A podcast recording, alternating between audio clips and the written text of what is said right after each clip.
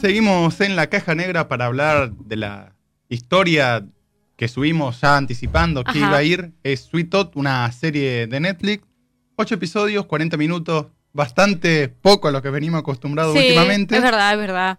También es raro ver esto, este estilo de futuro post-apocalíptico, un mundo de fantasía con un ¿Vos niño decís? en un estilo road movie de, de algo basado en un cómic de DC.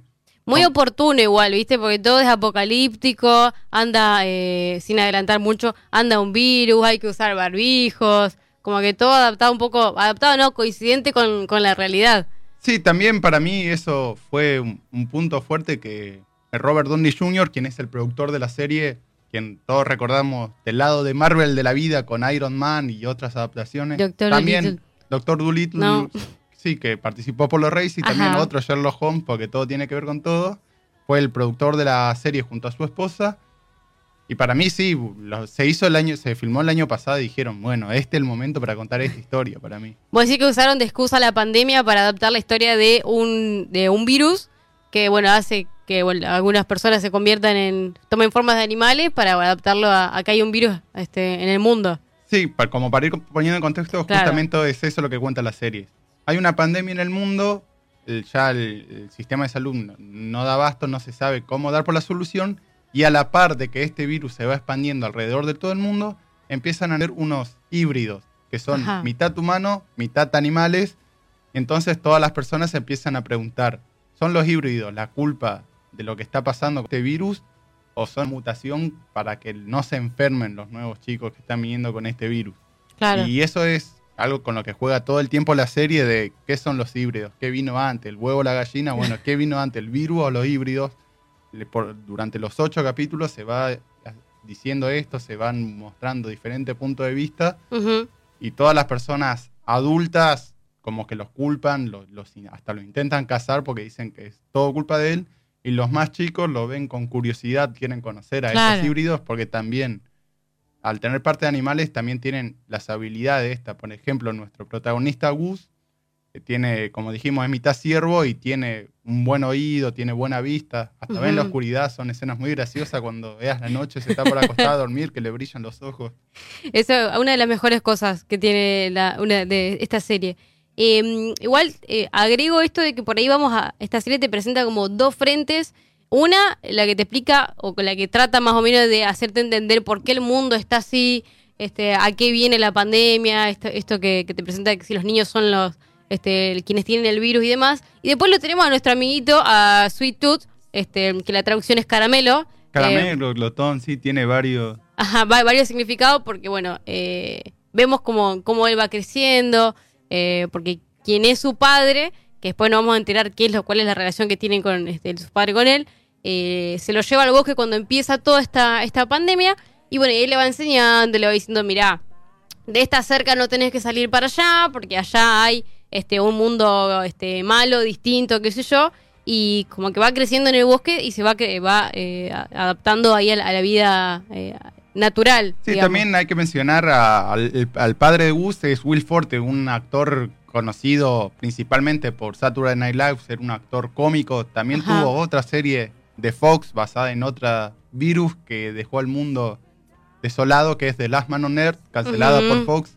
Yo me Mal. comí el garrón de ver cuatro temporadas para enterarme que estaba cancelada. Uh, Pero es un actor muy cómico que siempre, tipo, mandándole salud y recordando a Lale, tipo Adam Sandler, que cae en el humor básico, que tiene un papel bastante correcto en esta serie, no como que no cae en un humor básico. no, porque Es como bastante sobreprotector, un papel Claro.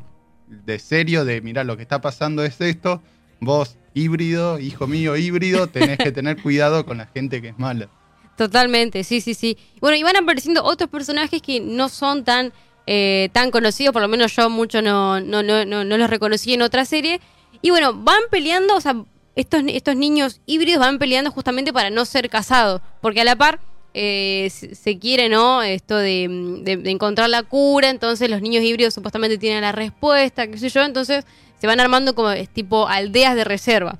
Y bueno, eso es lo que vamos a ver. Las cosas buenas que por ahí sí tiene esta, est- esta serie es, este, bueno, la fotografía que es muy linda porque todo transcurre en un bosque, un paisaje súper abierto, este, colores. eh, y yo no sé si, bueno, actuaciones podemos discutir. Si vos querés araña en las actuaciones. Para mí, Pero- el nene, o sea, para ser un chico, eh, lo busqué, primer trabajo, o sea, en el que está protagonista, como cumple y, y bien. Bueno, bien. O sea, no, no está a la altura de ponerle en la vida ante sí o de Palmer, No, que también es esta historia de, de un nene que es adoptado por un adulto que no es el padre para intentar superarse a sí mismo, encontrar a, a- a alguien, algún familiar que lo abandonó. Como que, o sea, en el top 5 de chicos de películas no lo pondría, pero cumple un muy buen rol como para Ujú. ser él lo que va manteniendo todo el hilo. Y esa mirada también de, de inocencia que quiere manejar la serie. Ajá. Porque muchas de las críticas que estuvo es justamente eso, que en el cómic de DC como que se muestra más violencia, se muestra más cómo los cazan, con, con todo lo que implica también un cómic de DC, Sí. que son superhéroes, peleas, luchas. Y acá es como que el punto de vista de la serie es la inocencia del chico, que, que él no conoce el mundo exterior y por qué lo quieren cazar. Exacto, sí, sí, sí, sí. Bueno, em, nosotros hablamos antes de como para darles una idea, para mí esta serie no fue de la mejor de este 2021, pero entiendo que también quizás está dirigido a un público más, este, más chico, tipo un adulto capaz que puede encontrarle mil errores, como me pasó a mí, eh, pero capaz que para un público más chiquito que mm, puede, puede funcionar, como lo hizo Enola Holmes, como lo hizo Doctor Dolittle. Digo, digo estas referencias como para saber bien, eh, como para darles un ejemplo, digamos, de a qué público puede estar dirigido. Por ahí, a mí, eh, se me hace que esta serie repite por ahí esta fórmula de, bueno, un niño, un niño que está solo contra la, la humanidad y que encuentra a alguien que primero no, no se quiere deshacer del nene, pero después, bueno, se encariña y lo ayuda a este, lograr su cometido. Pero, bueno, no sé, esas son cosas como cositas que yo veo. Sí, para mí uno de los detalles, o sea, sí, la fotografía eh, me gustó mucho. Recordemos, estaba filmada en Nueva Zelanda, fue filmada en 2020, entonces era todo el tema de pandemia, todos los rodajes parados. Decidieron irse a un lugar que, que se permitía, porque la serie de- del Señor del Anillo, por ejemplo, de Amazon, también al estar filmada en Nueva Zelanda, era uno de los primeros países que permitió volver a filmarse en su territorio. Entonces, todo ese paisaje de Nueva Zelanda es increíble. Y también un detalle que, que- que usaron bien por el contexto en que lo grabaron, eran las escenas de flashback de cómo iba empezando el virus, el Ujú. hospital, todo el caos. Al ser también un montón de gente corriendo, eh, te daba uso de usar barbijo, usar gel en las manos, en los hospitales que estaban los carteles de mantener la distancia. Todo eso eran así como destellos de buenos recursos que tuvieron, pero por el contexto en que fue grabada. Capaz Claro. si lo hacían en 2015, eran detalles que pasaban desapercibidos. No te dabas cuenta, claro. Sí, sí, sí.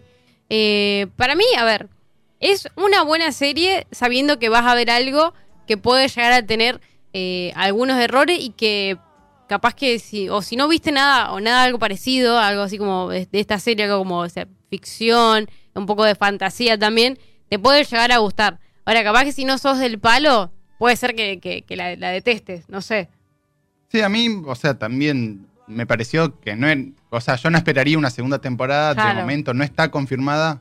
Me entretuvo la serie, pero hasta ahí también encontré un par de errores. El CGI para hacer una serie Sí. de Netflix con el presupuesto que manejaba. Tal cual. medio ahí. que, mm. Medio que codearon un poco con el CGI. Entiendo que querían hacer todo lo más realista posible. Por eso acá leo que pusiste que, que usaban, por ejemplo, muchos títeres eh, a la hora de, de personificar algunos híbridos, pero es como que se les fue un poco de las manos eso, Sí, ¿no? también querían eso de, de- de tener los cuidados, tipo vieja escuela. En el primer capítulo, a- cuando empiezan a ver los híbridos a nacer masivamente, usaron, no, no era nada de CGI, eran títeres que eran todos controlados bien con su faceta animal. Por ejemplo, a, a Gus tuvo el acompañamiento durante todo el rodaje de Grant Ledman, que es un titiritero, que por que, que tuvo que estar cerca del personaje, Ajá. atrás de, de escena de las cámaras, porque si lo veía por video ya ese pequeño delay te decían que era 300 milisegundos de delay.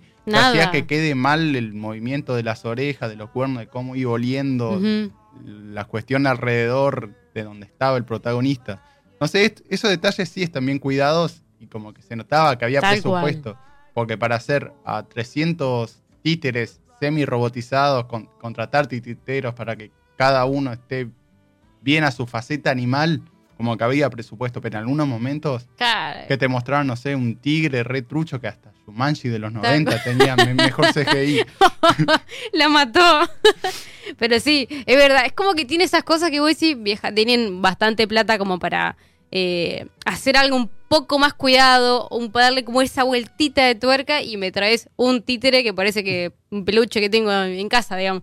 Pero son detalles, digamos. La narrativa a mí me parece que está buena, la historia no deja de ser algo quizás un poco repetitiva, pero en una de esas, quizás, si hay alguna una segunda temporada, como dijiste vos, Araña, no está confirmada todavía, puede llegar a darle esa vuelta de tuerca que quizás este, dejó, porque a ver, hay que decir que no se en esta primera temporada no se soluciona todo, sino que te da un pantallazo de, o sea, te, te abre como varios frentes acerca de por qué sucedió lo que sucedió, qué va a pasar con, con Sweet Tooth y demás, y la comitiva.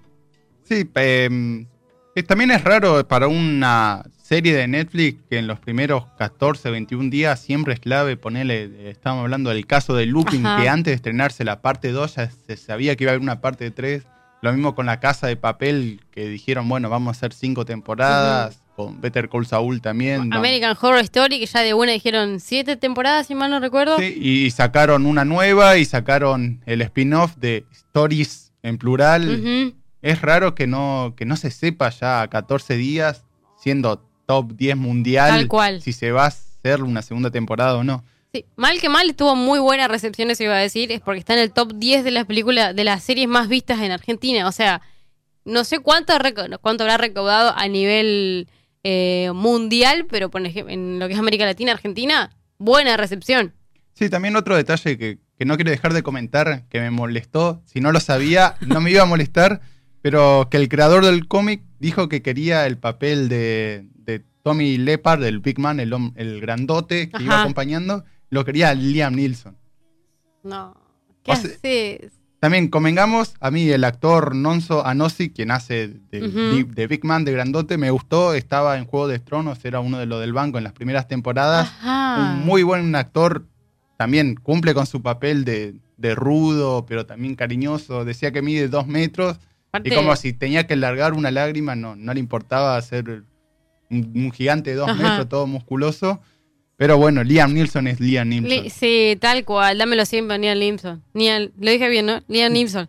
Eh, error ahí, error fatal, ¿no? Ta- Capaz que no tenían presupuesto por los títeres, andás a ver. Capaz pedía mucho a Liam, ¿viste? Y, Pero bueno. sí. Bueno, eh, ahí está la, la recomendación entonces para que la vean. Está disponible en Netflix, Sweet Tot o Caramelo, Glotón, como le quieran decir. Que después en la serie se van a dar cuenta por qué le dicen así. Sweet Tot, no queremos este, spoilear mucho. Está disponible ahí para que la vean. En una de esas nos pueden contar en, nuestras redes sociales, en Instagram, que estamos como en la caja negra este 88.1, en Facebook también. Eh, nos pueden mandar ahí a ver qué les pareció. O si están prendidos en Twitch eh, y si la vieron, también nos pueden decir, che, me pareció re buena, me pareció re mal, que lo vamos a leer y en una de esas capaz de más debate. No sé. Me llamo Tokio, pero cuando comenzó esta historia no me llamaba así. Better call Saul. Friends don't lie. Well, I'm the devil. Diane, tell me, please, Diane, tell me that I'm good. Para mí que estás pasado de Netflix.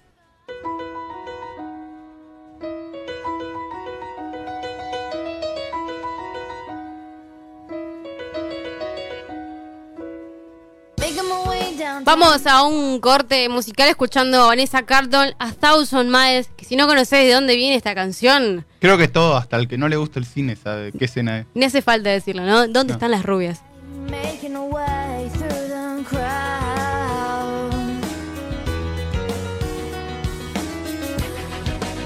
And I need you. And I miss you. And now I wonder if I could sky. Do you think time went past me by?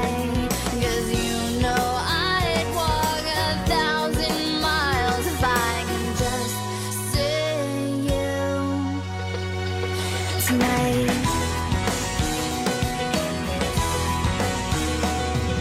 There's always times like these when I think of you.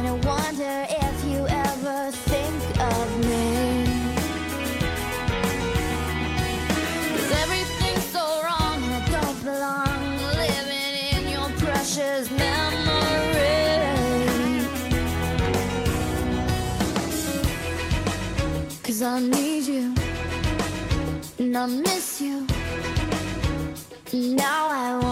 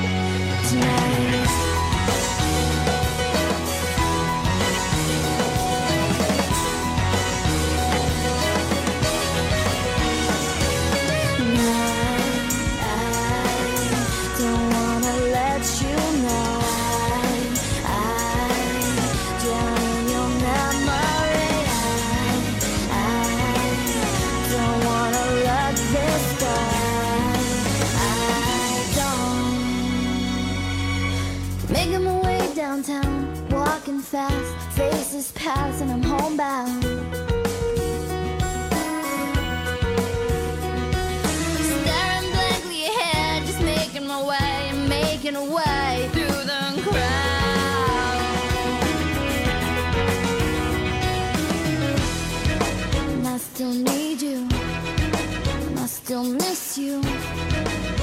And now I wonder if I could fall into the sky. Do you think time would pass us by?